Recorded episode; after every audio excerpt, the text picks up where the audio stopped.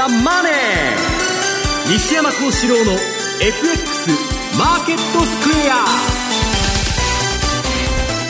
こんにちは西山幸四郎と。こんにちはマネースクエアジャパンの比嘉宏と。こんにちは同じくマネースクエアジャパン津田隆光と。そしてアシスタントの大里清です。ここからの時間はザ・マネー西山幸四郎の FX マーケットスクエアをお送りしていきます。えさて4月25日今日の日経平均株価なんですが24元27銭高い14,429円26銭となりました。まあ行ったり来たり行ったり来たりしましたが結局西山さん、はい、大幅高となりました、はい。えー、今動かないと思いますね。はい。でまあえー、これから言うんですけど、大きくは5月2日の雇用統計、アメリカの。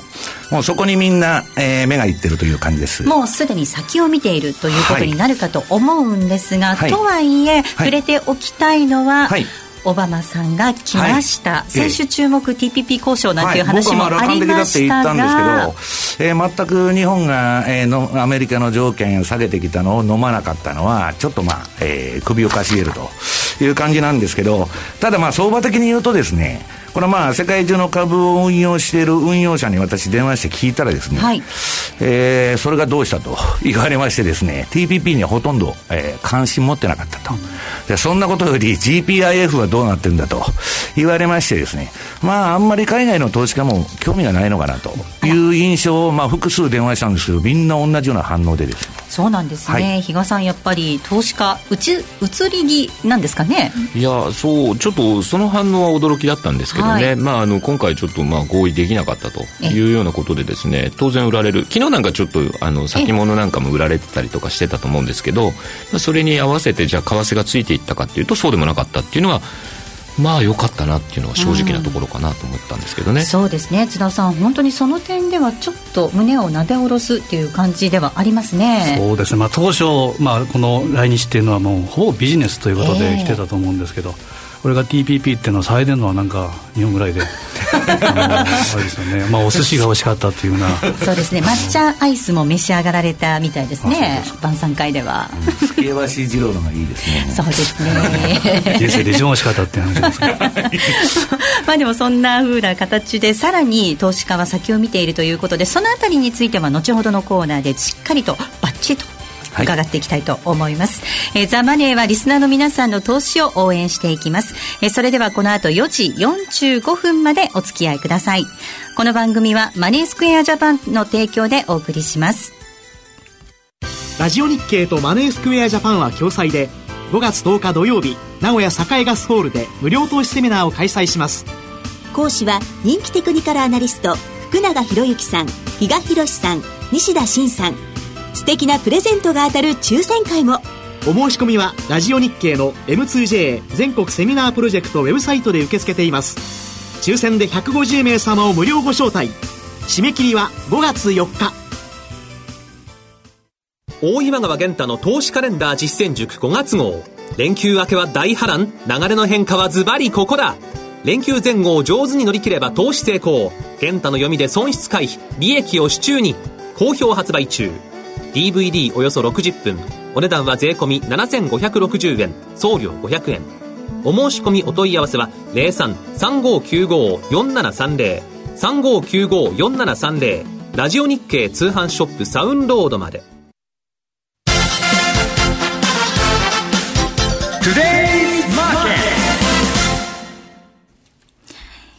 それでは、足元の相場について解説をしていただきましょう。え、まずはですね、主要通貨のレート、現在の値を確認していきます。え、ドル円なんですが、現在102円33銭から34銭。え、そして、ユーロ円なんですが、1ユーロ141円48銭から64銭で取引されています。そして、ユーロドルの動きなんですが、こちらは1.3829から40での推移となっています。え、それでは、マネースクエアジャパンのチーフアナリストト、西田明宏さんにお話を伺っていきます。西田さん。はい。よろしくお願いいたします。はい、よろしくお願いします。えさて、冒頭でもちょっとお話があったんですが、はい、えオバマ大統領が来日していまして、今日お帰りになられたわけなんですが、すねはい、マーケットの材料には特段ならなかったったようですね。そうですね。まあ、せっかく来日されるので、はいまあ、TPP でですね、何らかの、まあ、合意、えーこれが形成されるんじゃないかっていう期待も、まあ、一部にはあったわけなんですけれども、まあ、結局それが相当、こう、難航してですね、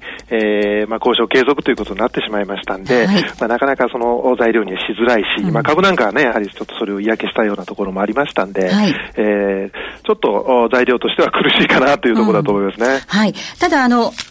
大きな、こう、マイナス、ネガティブなインパクトはなかったっていうところは一安心なんでしょうかね。うん、そうですね。まあ一応交渉継続ですし、はいえー日米首脳会談も比較的、こう、お和やかなムードでですね、えー済んだような気がしますので、はいまあそういう意味では、あーまあ特段不安視する必要はないのかなという気もしますね。あの、今日は日本の CPI、これも発表になりましたが、これについてはどんなふうにご覧になりましたか、えーあのまあ、日本の物価はですね、まあ、昨年の後半からこう前年比の上昇率がまあプラスに転じてきて、いわゆるもうデフレの脱却というのは、はい。まあ、着実に進んでるんだろうと思います。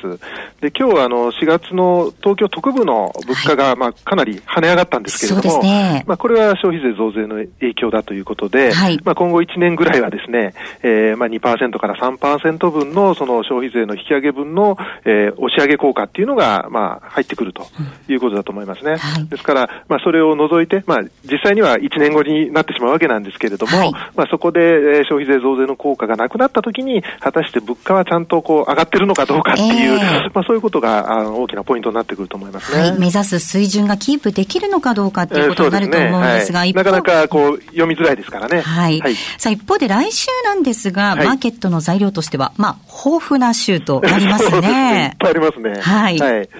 まあ、あの、やはり一番大きなところで言うと、まあ、日米のそれぞれの、まあ、金融政策が決定されますので、はいまあ、その結果を見たいところなんですけれども、まあ、あまりこう、大きな動きは出ないのかなという気がしますよね。はい。まあ、日米の金融政策のお格差ということで言うと、えー長い目で見ればやはり引き続き、えードル高円安の方向にえー作用するような材料だとは思うんですが、まあ、来週に限って言うと、まあ、日銀もですね、えーまあ、展望レポートが出てくるわけなんですけれども、まあ、おそらく物価の目標達成に向けて順調な道をたどっているという、まあ、判断になると思いますから、えー追加緩和を示唆するような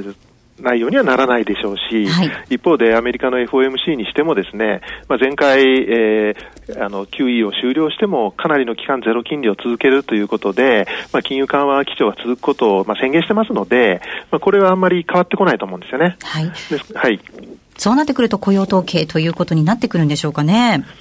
そうですね。まあ、あの、えーっと、ここもとずっとね、寒波の影響とその反動とかいろいろありましたんで、改めてそのアメリカの経済の実態というのをですね、まあ、チェックしていくことになると思いますし、まあ、来週はその、えー ISM の製造業景況指数であったりとか、えーそれから、えー自動車販売とかですね、まあ、いくつかあるんですよね。で、最後に、えー週末に4月の雇用統計が出てくるということなんで、まあ、このあたりを見て、えーやはりアメリカの経済があ拡大基調を続けていくんだと、あるいは加速していくんだというようなことが、まあ、あ見ることができるかどうかっていう、ここが重要なポイントだと思いますね。はい。先ほどお話にありました、まあ、長期的に見るとドル高円安の傾向というのはいはあるんでしょうが、はい足元見てみると、動きがなくて、レンジが続いているという状況ですが、そうですね、なかなかそのはっきりとした方向感の出る材料はないんですが、まあ、そうした中で私、一つ注目しているのは、はい日米の実質金利の差なんですね。えーまあ、先ほどの話のように、日本の消費者物価っていうのは、まあ、じりじりと上がってきている状況なんですけれども、まあ、日銀があー市場金利をこう抑えてるっていう状況で、えーありますので、はいその名目の金利からですね、物価上昇率を引いた実質金利っていうのは、まあ、かなりこう明確に下がってきてるんですね。はいで、マイナス幅が広がっているという状況で、一方でアメリカの実質金利っていうのは、まあ、えー比較的横ばいで推移していますから、今日本の実質金利がアメリカを下回って、さらにその差が拡大しているという状況にあります。まあ、これは、その通貨にとって考えると、まあ、ドルが買われて円が売られやすい、まあ、そういう潜在的なファクターなんですね。はい。ですから、これがある限り、まあ、簡単にその円高高の方向に転換してくるっていうようなことにはならないんじゃないかと思いますね。うん、はい。さあ、今後に向けてなんですが、気になる通貨というと、どのあたりになってくるんでしょうか、えー、そうですね。まあ、来週、再来週あたりを見据えると、やはりユーロかなというふうに思ってます。はい。えー、ECB の理事会はですね、まあ、再来週5月8日なんですけれども、えー、来週は、あの、ユーロ圏の4月の消費者物価が、はい、えー、速報値なんですけど、えー、発表されます。で、昨日、あの、ドラギ総裁は講演でですね、その物価見通しが下振れるような状況になってくれば、より広い範囲のその資産買い入れも検討するということで、まあ、追加緩和の可能性を示唆されてるんですよね。はい、まあ、これまでもそういう話がいくつか、幾度か出てきてですね、えー、結果的には何もしないっていうことがあったんですけれども、まあ、いよいよ、その、えー、9位といいますか、えー、量的緩和資産買い入れも始めるのかっていう、まあ、これが実際に起こるかどうかっていうのが、まずは来週のその消費者物価を見てですね、えー、市場で観測が広がるかどうかっていうことになるんだろうと思うんですね。はい。わかりました。西田さんありがとうございました。はい、どうもありがとうございました。さて、西山さん、はい、今、西田さんにお話を伺っていきました。はい、まあ、話の中にもありましたように、来週にかけては注目のイベントが本当に多くなりますね。はい。はい。えー、そうですね。あのー、まず30日に、えー、日銀も、あとアメリカの方で FOMC もあるということで、まあこれは BOJ バーサス、まあ、えー、FOMC って言われてるんですけど、はい、まあはっきり言いましてですね、えー、どちらも動きそうにないと。いうことだと思います。はい、で、まあ、あの、日本の方は、まあ今、えー、とりあえず黒田さん自信満々なんで、えー、株がよほど下がらなくかったらやらないと。はい、で、その FOMC の方はフィッシャーさんが、この日に承認受けるんでしたっけ ?4 月の29日ですね。29日ですね。上院ので、ミーティングが入るのが、まあ5月からなんで、でもあのー、イエレンさんじゃなくフォワードガイダンスやめちゃってますから、今のところ何の色もないんですね、独自色も。えー、だからまあフィッシャーさんが、ツートップのフィッシャーさんが入らないとですね、これも動きないだろうと。いうことで、そうすると、まあ何で相場動くのかと。これはもう5月2日のですね、えー、おそらくアメリカの雇用統計になるだろうというのが、まあ、あの、市場の一致した見方ですね。うん、そうですね。はい。そうなると、比嘉さんどうなんでしょうか。やっぱり、まだしばらくはレンジ相場続きそうですね。レンジ、特にもう本当に狭いという言い方になっちゃうんですけどね。えーえー、先週、今週見てても、本当1円幅で週間単位で動くって相当、なんかもうそのぐらい狭い感じで動いちゃってきてるんで、はい、まあ、ちょっと何らかの、それ、その分だけ、でもエネルギー溜まってきてると思うんですよ。うん、まあ、フラストレーションという言い方にもなろうかと思うんですが、結構それがまあ、どっちに爆発してくるかなっていうのはちょっと気になるところですね。ただでさえ5月ってやっぱりちょっと、あまりこう、なんて言うんでしょう、いい思い出がない月っていう印象ありますんでね。そうですね。ちょっと波乱になりやすい月ということなんですが、まあ、津田さん、日本はね、はい、ゴールデンウィークにも入っちゃいますけどね。そうですね。まあ、我々はゴールデンウィークあれあったんでしたっけ？あら？なかったんでしたっけ？ですね。御社は。はい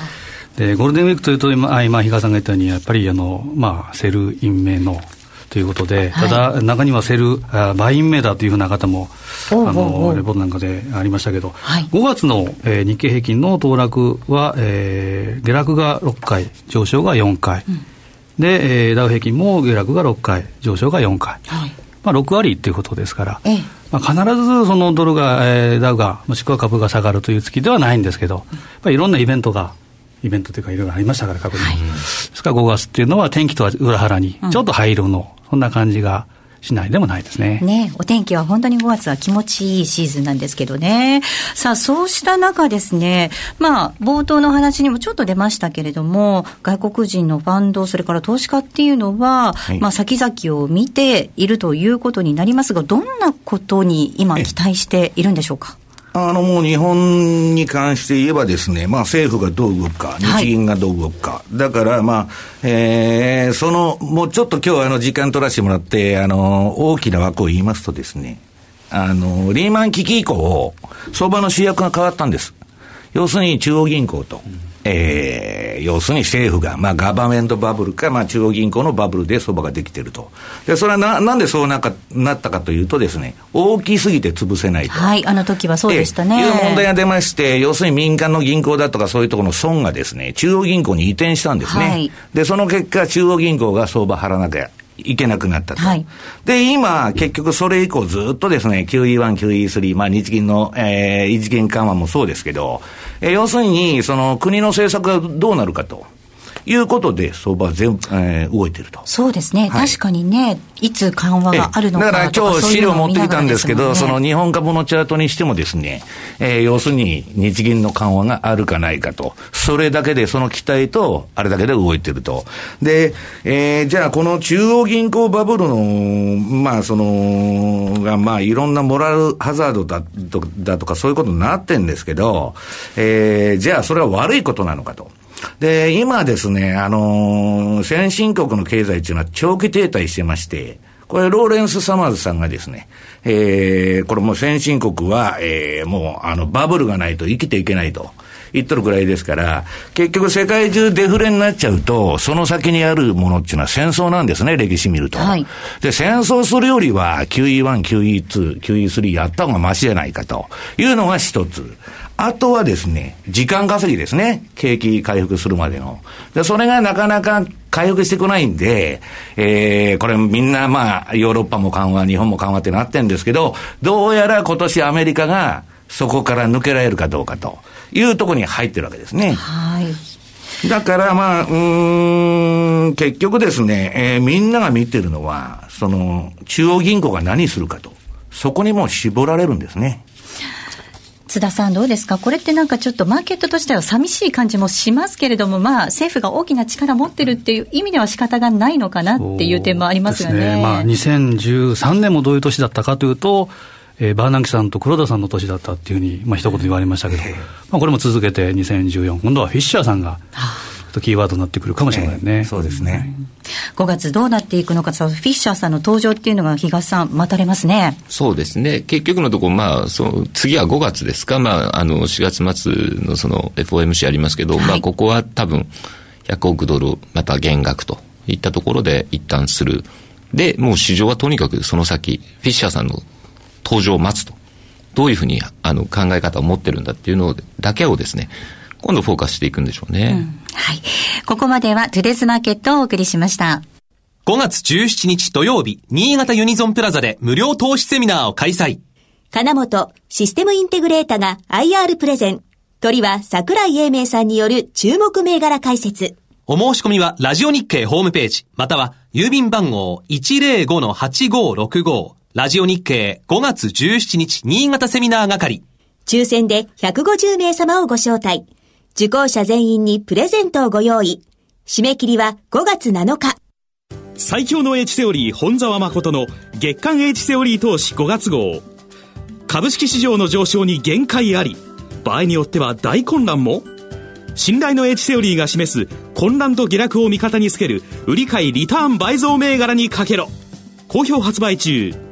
CD およそ50分税込7560円送料500円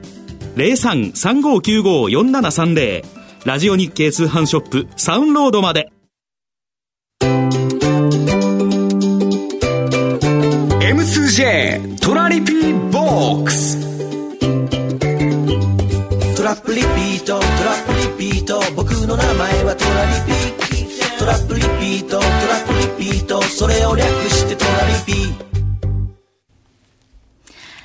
さて、このコーナーでは FX 取引の考え方について、比嘉さんと津田さんに教えていただくコーナーです。えー、なんといっても M2J と言いますと、トラリピなんですが、えー、今月はトラリピの基礎編ということで、お二人に教えていただいています。ここまで3回、基礎編ということで教えていただいたんですが、改めてトラリピの特徴を理解するために、今日はお話をいただきたいと思います。すね。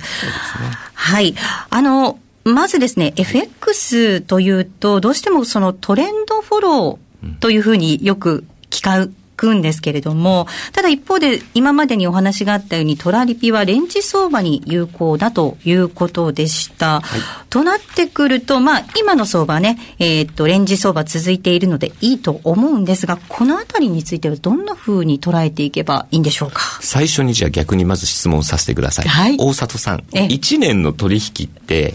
見てると、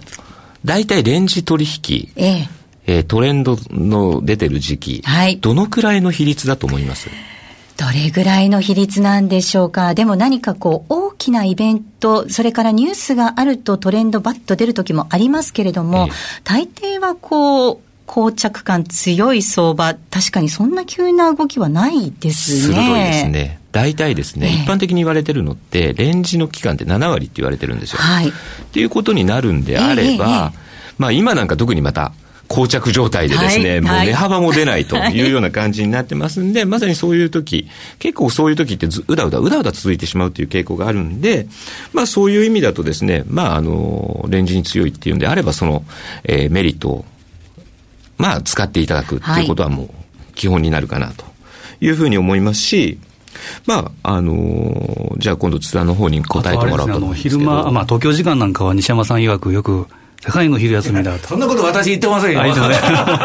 というふうなこともちらっとつけてる。東京時間は世界の昼休みだと。東京は動かないっていう例えですね。なるほど。動かないっていうことは。東京は世界最大のエマージングマーケットとは言ってます。景気敏感株ですからね、東京はね。午前中の相場を見てもちょっと眠たいなっていう方多いんですけど、やっぱりレンジ、先ほど日嘉さん言ったように、レンジが7割。ということは、レンジが強いっていうのはやっぱお客様のほとんど、えー、トラリピのえー、強さということで言っていただけるんですけど、はい、じゃあトレンドもですね、よくよく見れ見れば、レンジの積み重ねっていうふうに考えると、実はあの、アベノミクス相場っていうことで、ドーンといった相場ありますけど、はい、そこに実はトラリピで利益取られてる方も多いんですね。これはトラリピをスイッチしていく。はい。まあ、リフォーメーションバッと組みました。それをトレンドに合わせて一番コアなレンジに当てはめていくっていうことで。を変えていくと。ずらしていく積み上げて、あの、階段みたいな感じになるそうですね。もうと、えー、取り消しをする。取り消しっていうのはこれはもう当然手数料もかかりませんから。取り消しをして、えー、上なら上、下なら下っていうことで、一番働いてくれそうなレンジに積み替える。っていうのが、えー、スイッチっていう考え方ですね。はい。そっかそっか。少しこう引いてみてみると、そのトレンドが出た時期も、それだってレンジじゃないかっていうことですね。大きく長く見ると、ね。ちっちゃいレンジがそその中にまた積み重なってる、うん、っていうこと、はい、もう一つはですね、トラリピともう一つは、えー、トレンドということが分かってるんなら、ええ、例えば、えー、買い下がりということで、トラップトレードっていうふうな手法もあります。下がっていったら買ってあげて、それを、例えば買いの場合だったらバイアンドホールドで、えー、キャピタルゲインとインカムゲインを両方取ってあげる。で、一番働いてくれそうなところにはトラリピを仕掛ける。というふうな、T 字型っていうことで、たまにレポートで書かせてもらうんですけど。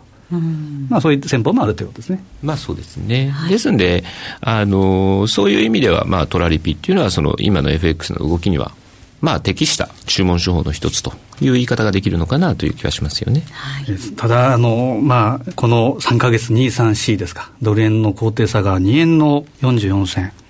遡っていくと、えー、アベノミクス相場の前の2012年7、8、9、これが平均すると2円弱、1円98銭。それ以来なかったっていうことですから、まあ、レンジに強いと言いましても、ちょっとで動きがなければ、いまいちかなというところもありますけど、まあ、仕掛けてますと利益利益幅を小さくするっていうやり方で、うでね、もうそこはこまめに回転させるっていうのは、また言えることだと思いますよね。今お話の中でそのコアレンジっていうことがあったんですが、なかなかそのコアレンジを見極めるところも難しいのかなと思うんですが、どうでしょうか？これに関してはですね、月曜日出勤したら、まずやるのがですね、比嘉さんとえー、コアレンジ、まあ、通貨ということで決めて、コアレンジ。そうだ？ちょっと最近は席が離れたもんですから、そうなんですこの間は、この間まではよくて、同士だったのがですね、ちょっとあの4月からです、ね、メールとかです、回覧とかですね、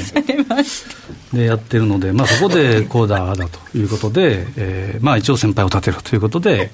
えー、強いですか？いやいやいや、そんなことはないんですけど、まあ、そうやって津田と、あのレンジですね、各通貨ペアのやっぱりレンジを週の初めなんで、はい、そこでしっかり、あのそれぞれの意見をぶつけると。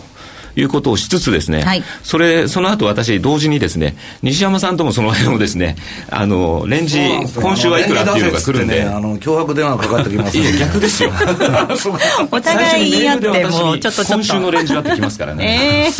えー、月曜日の挨拶がそこからなんですね。でも西山さん、それぐらいそのコアレンジ見極めるっていうのは大切ってことですね。そうですね。まあ私の場合、まあコアレンジと、あとそのレンジをブレイクしちゃったら、まあどこまでいくかなというレンジも出してるんですけど。はい。まあそのあたりもですね、実はあの月曜日、あのー、ラジオ日経さん、この番組で出しているメルマガの方にはですね、はい、一部ちょっと、あのー、西山さんの今週のレンジ予想みたいなのも載っけてたりするんで、はい、そのあたり、もしまだ登録されてないっていう方いらっしゃれば、ぜひぜひ毎週月曜日、まあ、あの祝日の時はですね、ちょっとお休みになっちゃうかもしれないんですが、あのそちらの方の登録もしていただければと思いますし、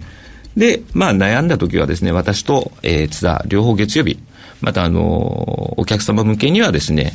大体このおすすめ通貨ペアみたいな感じとレンジをあの提示してますんで、はい、そちらのレポート等々をですねご参考にしていただければなというふうに思ってます。はい。で、えーまあ、それに関して今日あの、まあ、まさにあのトラリピ塾ということで1か月まさに比嘉先生から教えていただいたとあるんですけど、はい、えー、バーチャルの取引が、えー、来週からえー、ちょっとリニューアルされるんですね。はい、で、えー、これちょっと注意事項が、えー、今までやっていただいた方もあるんですけど、えー、来週の昭和の日、えー、4月29日で火曜日にメンテナンスを行います。はい。で、これで注意点が3点で、現行の取引データが削除されてしまうということ。はい。一旦リセットされちゃうんですね。リセット。もうちょっと一旦やめと。で、えー、週末、えー、ないしはそのメンテナンス時間が、えー、本番環境お客様の環境と同じように、えー、メンテナンスの時間が発生するという、これ朝方ではあるんですけど。で、えー、いうところ、あとは3か月ログインされてない方は、一旦リセットされてしまうと。はい、まあ、レポートでしたら一応週間ということで、ちょっとこう細かくさっき言ったように、えー、スイッチングとかですね、いうことではあるんですけど、全く3か月ということになるとリ,、えー、リセットされてしまうと。ただ、いい点はですね、えー、今までなかった初期入金金額の変更というのが可能です。今まで200万ドンというのがあったんですけど、これは、えー、ご自身に応じて変えることができるということ。あとは、えーまあ、メインであるラクトラ、ラクラクトラリピの設定が今度からできるようになったということですから、はい、ぜひ来月からあの頑張っていただいて、はい、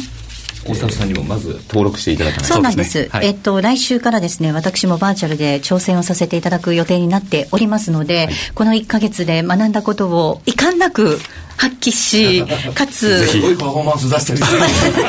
逆に教えてくださいっていうふうならない皆さん。先生みたいな。先生つって教えてください。じゃあコーナーかなんか作れるぐらいになっちゃおうかななんて思っておりますが。何千パーセントとかやらないでくださいよ。やめてくださいよ。そんなプレッシャーじゃないですか。そうですね。で、週始めのあのレンジ、あの、みんなで、この4人で今度、今週はどの通貨ペアこのぐらいだろうとい。うようなですね、面白いですねミーティングができればまた面白いですね、はい、仲間に入れるようにちょっと精進したいと思っております。またお話に出てきましたメルマガなんですがえこちらは番組のホームページご覧いただきますとクラブ FX のページがありますのでえこちらから登録をしてぜひ申し込んでいただければと思います。えここまでは以上、え M2J トラリピボックスお送りしましたマネースクエアジャパンは FX は投機ではなく資産運用であるをモットーに特許取得済みのオリジナル発注機能や独自のリスク管理ツールの開発により今までとは違った取引スタイルを個人投資家の皆さんに提案しています。さらに、マネースクエアジャパンは単に FX サービスを提供するだけでなく、皆さんの投資スキルアップにも貢献したいと考えております。具体的には、ご自身の理論的な投資判断のもと、FX 運用を行えるよう、経済や金融に関するしっかりとした知識、情報を提供する M2JFX アカデミアです。学長には著名な金融アナリスト、吉田久さんを迎え、誰でもファンドマネージャーという究極の目標を掲げ、多彩な教育プログラムを実施しています。FX を資産運用に変える。マネースクスクマネースクエアジャパン M2JFX アカデミアで一歩進んだ FX 投資を身につけてみませんか？M2JFX アカデミアの詳細はマネースクエアジャパンのホームページをご覧ください。マネースクエアジャパンが提供する外国為替証拠金取引は外国為替相場の変動や各国市場金利の変動により損失を被ることがあるほか、その損失は投資金額を上回る恐れがあります。取引説明書をはじめ、契約締結前交付書面などの内容を十分にお読みいただき、ご理解の上お取引ください。なお取引に際しては所定の手数料がかかります。金融商品取引業者関東財務局長金賞第296号株式会社マネースクエアジャパン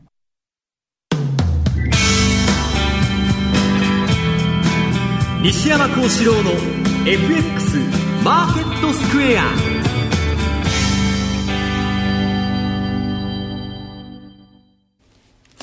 さて、このコーナーではマーケットの見方について西山さんにいろいろな角度で教えていただきます。今日のテーマは、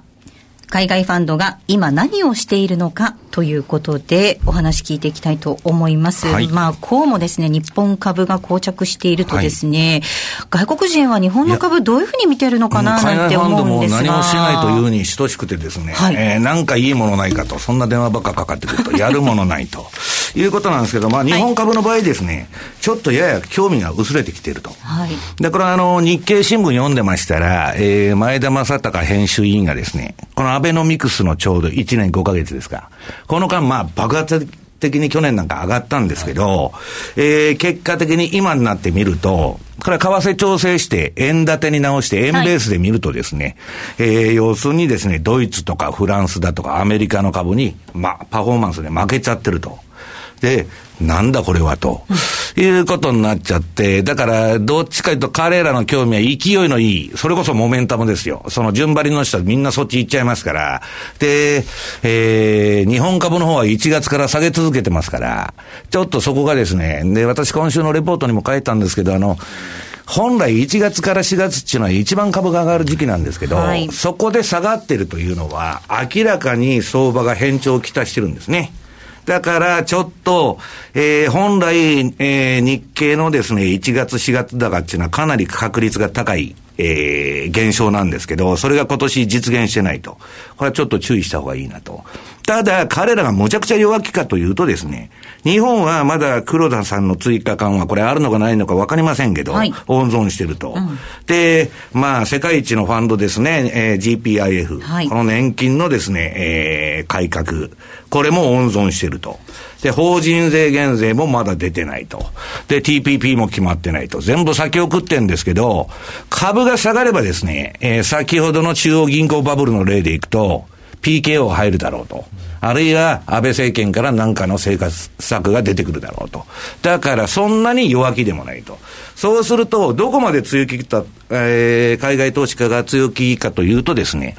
消費税10%が決定になっちゃったら、えー財務省も知りませんと。えー 日銀も知りませんとなっちゃう可能性があるんで、そこまではですね、やっぱおしめ買いというスタンスですね。まあ確かに消費税をね、上げたいという財務省、それから政府、まあ財務省の思惑ですよね。はい。それを考えると、それまでは株価はきっと高いんだろうなっていうのは、比嘉さん、想像できますね。そうですね。高いというか下げられないということですはい、ね。高いという。ねからよく西山さんとも話してるんですけど、ちょっとまた1万4000を切ってくるとね、PR で見たらそんなに高い水準じゃないんだからと、ここを切ってくると、やはりあの PKO なり何なりっていうのがですね、やっぱ持ち込まれやすいんじゃないかっていうような感じなんで底割れにつながる可能性ありますからね。あの、1万4000大きく割っちゃうと、そこはなんかの、えー PKO が出てくると。なんか今日もあれでしたよね、午前中中、急に150円ぐらいこう日経平均が上がったところがあったと思うんですけど、はい。あの辺ももしかしたら PKO をなんていう、そんな話もちらほら聞こえてましたんで、1万4000円は死守したいところということなんですね、津田さん。そうですね、これは、あまあ、ドル円相場とも、ええー関係あると思うんですが、えーよく言う200日移動平均線、これも日経平均の株価とチャートと、えードル円、ドル円にしてもこれ100円の80前後ですか。このあたりを割り込んだらということで、まあ、今注目、えーテクニカルアナリストなんかが注目しているところではあるんですけど、ちょっとこの辺は、えーまあ、ちょっとサインとしては終値ベースで言わないといけないですけど、例えばドル円の月足の、はいえーパラボリックのちょっといいサインというのが、ちょっと今、点滅をしているということですから、まあ、これは終値ベースで見ないとなんとも言えませんけれども、ちょっとやっぱり注意した方がいいなというのが、この5月以降の相場と思いますね。はい。まあ、日本株に対する興味薄れているけれども、そんなに弱気ではないという反面、アメリカ株価、こちらについてはどんなふうに見ているんでしょうか？アメリカは、まあ、あの、やっぱり世界で一番、まあ、景況感というのはいいんで、で、最初に出口に出ていこうとしてるわけだから、えーですから、一番しっかりと。で、今、アメリカが買われた中で、新興国が、まあ、一時期去年売られたと。で、言うんですけど、私、今、あの、もう、ファンドに聞いてますとですね、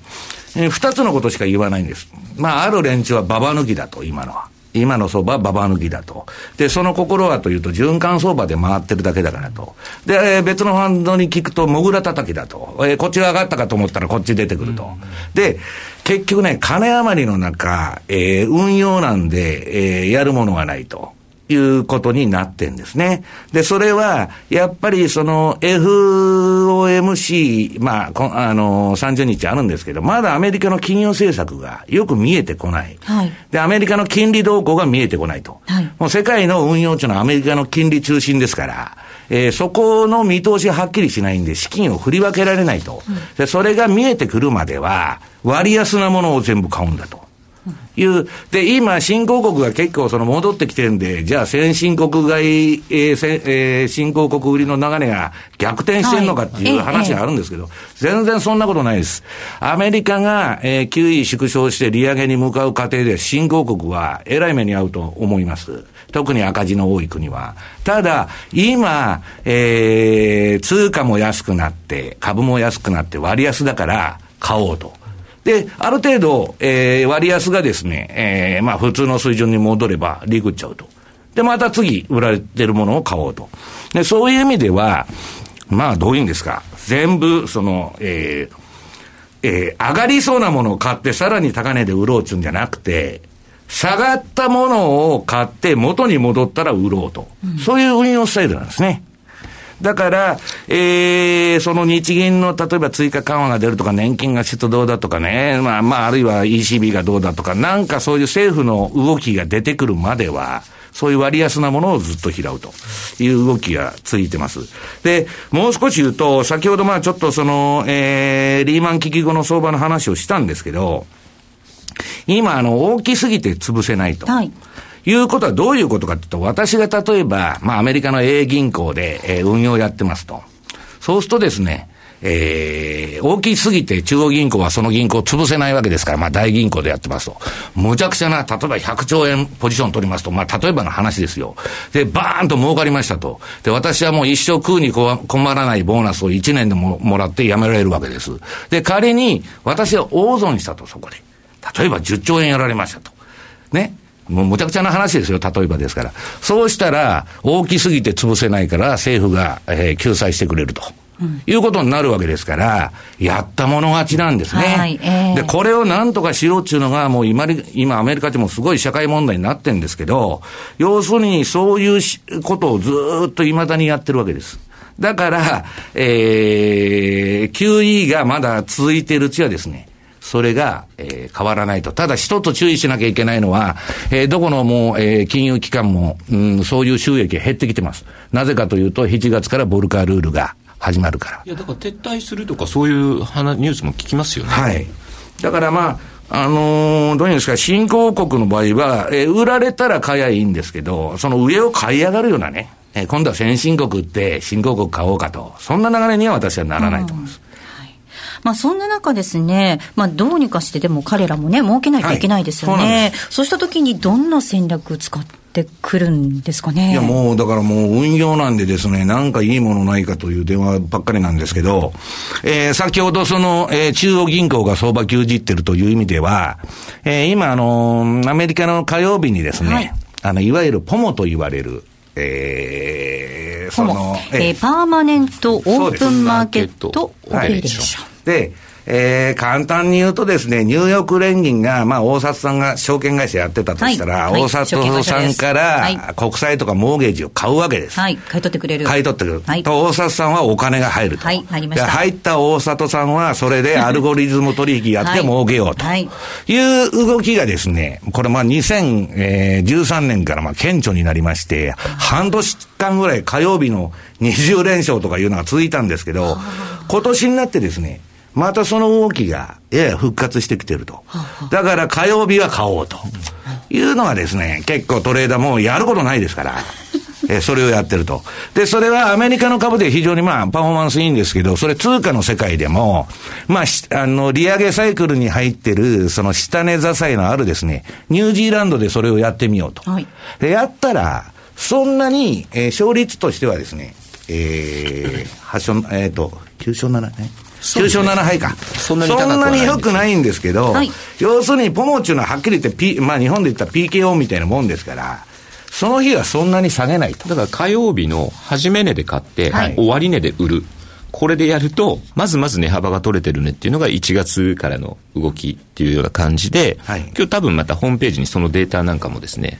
載ってくると思いますので。ね、後ほどご紹介したいと思います、はい、ホームページに。まあ、運用なんですけど、そういう行為やって、で、この1月からまあ、16回火曜日があったんですけど、一応ニュージーランドドルで火曜日の、えー、始まり値で買って、えー、ニューヨークのクローズで、えー、手じまうということをやるとですね、えー、5円ほど収益がえー、値幅が抜けると、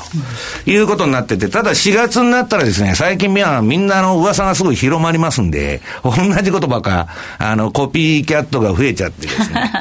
やったらちょっとあの、成績が悪くなってきてるんですけど、ただ、その、ポモっていうのはまだずっと続いてますんで、これがある限りは、皆さんやっぱ火曜日というのは、リスク取る日なのかなという感覚で僕なんか見てるんですけどね。うん、あの手、この手で結構やってくるわけですね、いろいろ、ね、そうです。もうあの、儲から何でもいいという話ですから。うんうん、はい。ここまでは西山幸四郎の FX マーケットスクエアをお送りしました。ラジオ日経では5月24日土曜日、東京両国の KFC ホールで、日野原茂明の輝く顔と輝く心の公開録音を行います。ゲストは未病医学研究センター所長の天野翔さん。はがきに住所氏名年齢と参加人数をお書きの上、郵便番号105-8565、ラジオ日経5月24日両国イベント係へ、またはラジオ日経のホームページからお申し込みください。抽選で100名様をご招待します。桜井英明泉元樹の銘柄バトル5月号英明株の学校123講師陣がズバリ提示連休後に笑える銘柄特集売りならこれ買いならこれ。波乱をリターンに変える。ズバリ厳選注目銘柄集。5月号。好評発売中。DVD およそ60分。お値段は税込8640円。送料500円。詳しくは0335954730ラジオ日経通販ショップ。サウンロードまで。M2JFX 投資戦略。さて、このコーナーでは、このところの為替の動きを解説いただきながら、来週に向けて M2J ストラテジストのお二人の FX の投資戦略、伺っていきたいと思います。よろしくお願いいたします。まあ、早速なんですが、来週に向けて、いかがでしょうか？うねえー、私は5ドル円を見てるんですけど、はい、今週の CPI っていうのが予想に比べて悪かった。で、お隣のニュージーランドは先ほど西山さんのお話がありましたけど、えー、よかったというところから期待感もあったんですけど、はい、でちょっと沈んできたというのがあるんですけど、えー、これは、えーまあ、チャートでいうとですね、冷やしのボリンジャー、これが、